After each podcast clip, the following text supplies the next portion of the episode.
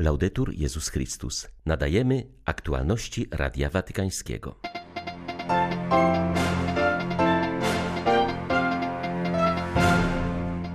W strefie gazy pogarsza się sytuacja humanitarna po niedawnych ostrych starciach. Kościół stara się dotrzeć ze wsparciem do najbardziej potrzebujących.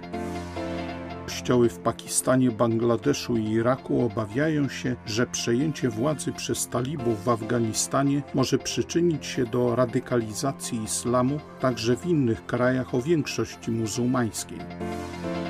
W katedrze diecezji warszawsko-praskiej odbyły się uroczystości pogrzebowe arcybiskupa Henryka Hozera. 20 sierpnia witają Państwa ksiądz Krzysztof Ołdakowski i Łukasz Sośniak. Zapraszamy na serwis informacyjny.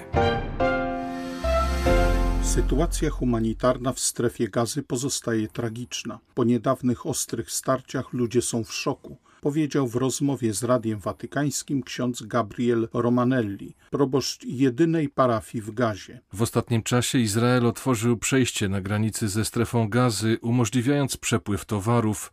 Dzięki temu zwiększył się dostęp do żywności oraz innych rzeczy potrzebnych do codziennego życia. Oficjalne porozumienie zawarte między Izraelem i Katarem jest krokiem w dobrą stronę, aby Gaza była włączona w pozostałą część Palestyny, mówi ksiądz Gabriel Romanelli.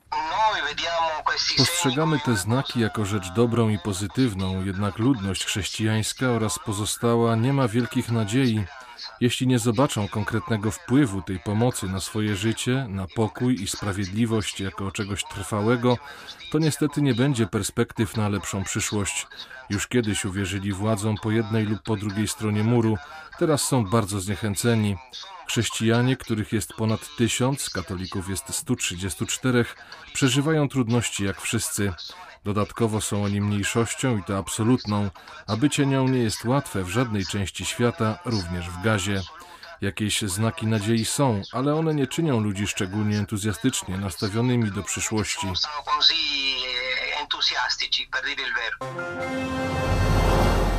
Przejęcie władzy nad Afganistanem przez talibów spowodowało całkowite wstrzymanie i tak mocno ograniczonej działalności charytatywnej Kościoła.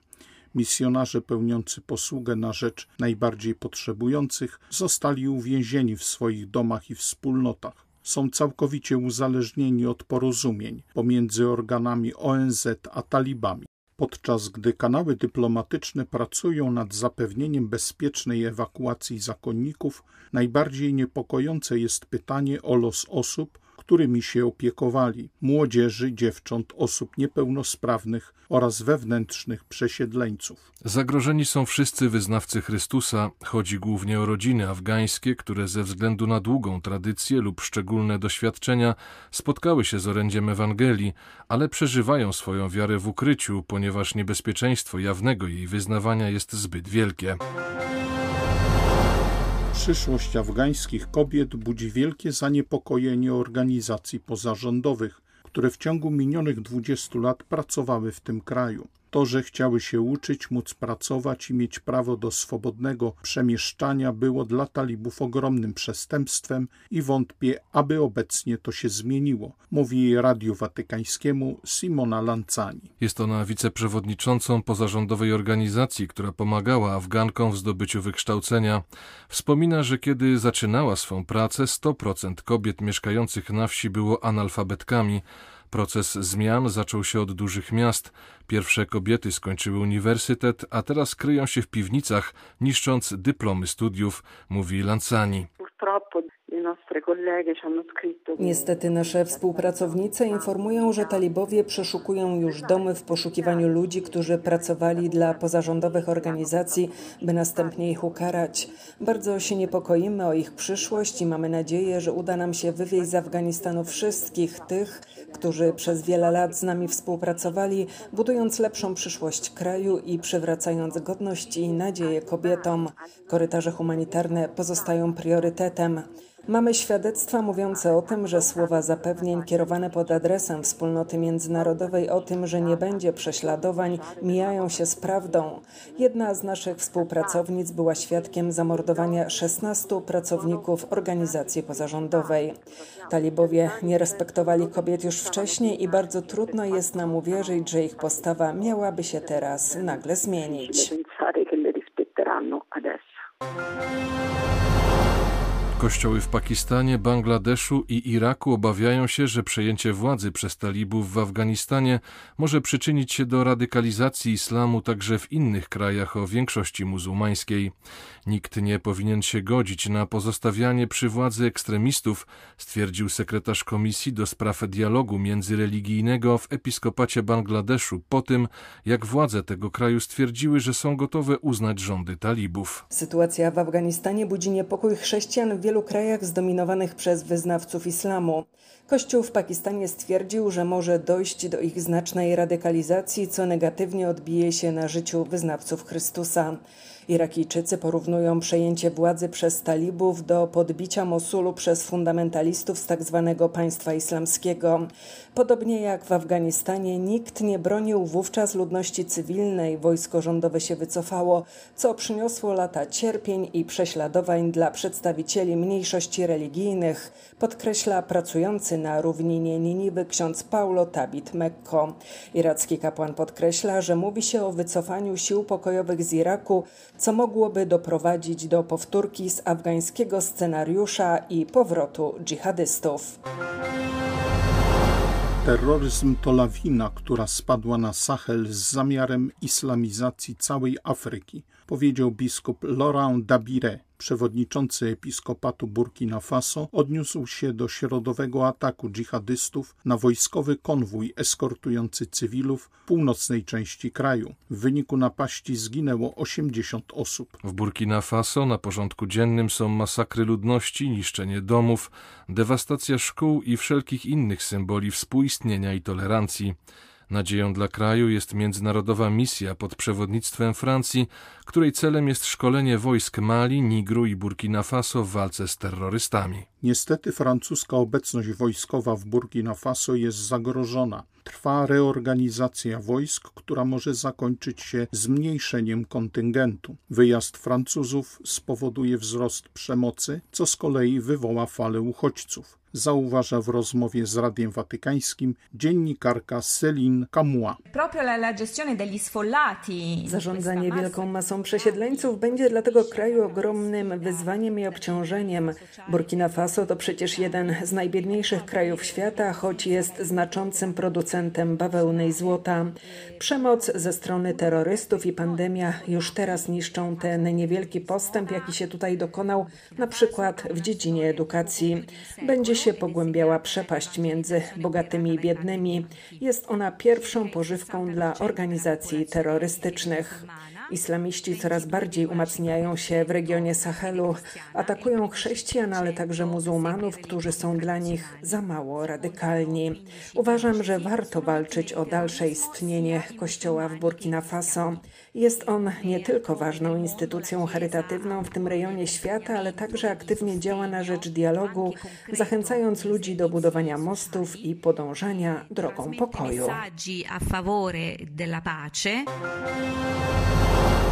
Już drugi rok z rzędu grupa sióstr ze zgromadzenia misjonarek świętego Karola Boromeusza, czyli skalabrynianek, udała się z misją wędrowną na grecką wyspę Lesbos, aby wesprzeć tysiące ludzi szukających bezpieczeństwa w Europie. Charyzmatem zgromadzenia jest ewangeliczna i misyjna służba migrantom. Siostry działają w obozie Moria, który przed rokiem został zniszczony przez pożar. W namiotach i kontenerach żyje tam 4,5 tysiąca osób mówi siostra Patrycja Bongo.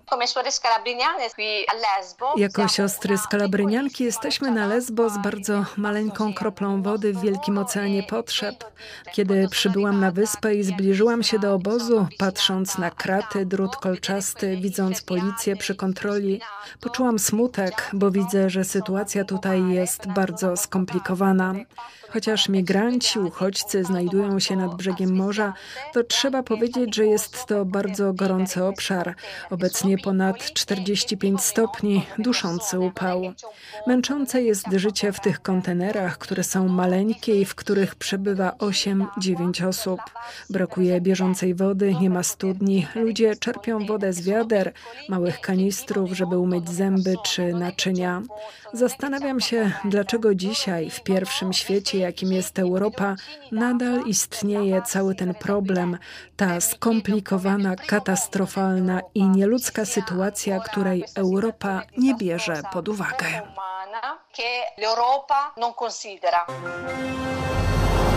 Mija 81 lat od powstania ekumenicznej wspólnoty Teze.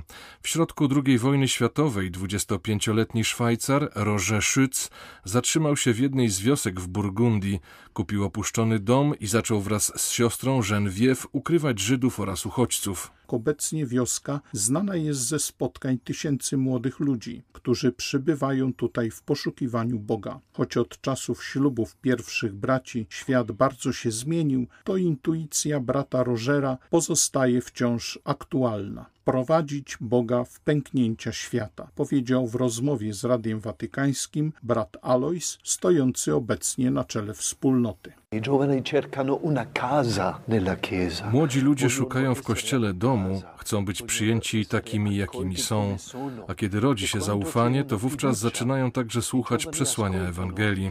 Bardzo ważne jest wspólne słuchanie Słowa Bożego, milczenie, wysłuchanie tego, co mają do powiedzenia. Myślę, że powinniśmy zwrócić szczególną uwagę na towarzyszenie duchowe, sprawowane nie tylko przez księży, zakonników i zakonnice, ale także przez świeckich, kobiety i mężczyzn, którzy są w kościele po to, aby przyjmować, słuchać oraz towarzyszyć młodym ludziom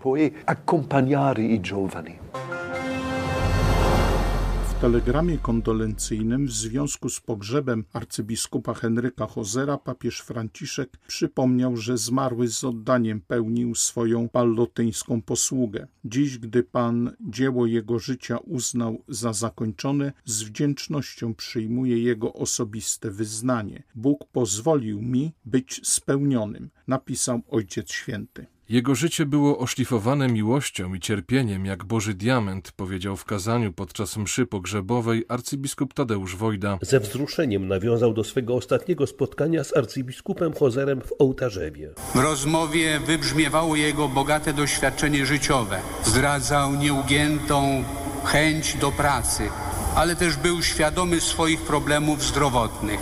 Dodał nawet, że chyba zmierza ku końcowi i że jest gotów na wszystko, jeśli taka będzie wola Boża. Swego zakonnego współbrata pożegnali w ołtarzewie podczas Eucharystii sprawowanej pod przewodnictwem papieskiego jałmużnika kardynała Konrada Krajewskiego, księża Pallotyni. Ciało arcybiskupa Henryka Hozera złożono w krypcie w podziemiach katedry świętego Floriana. Z Warszawy dla Radia Watykańskiego ojciec Stanisław Tasiemski, dominikanin.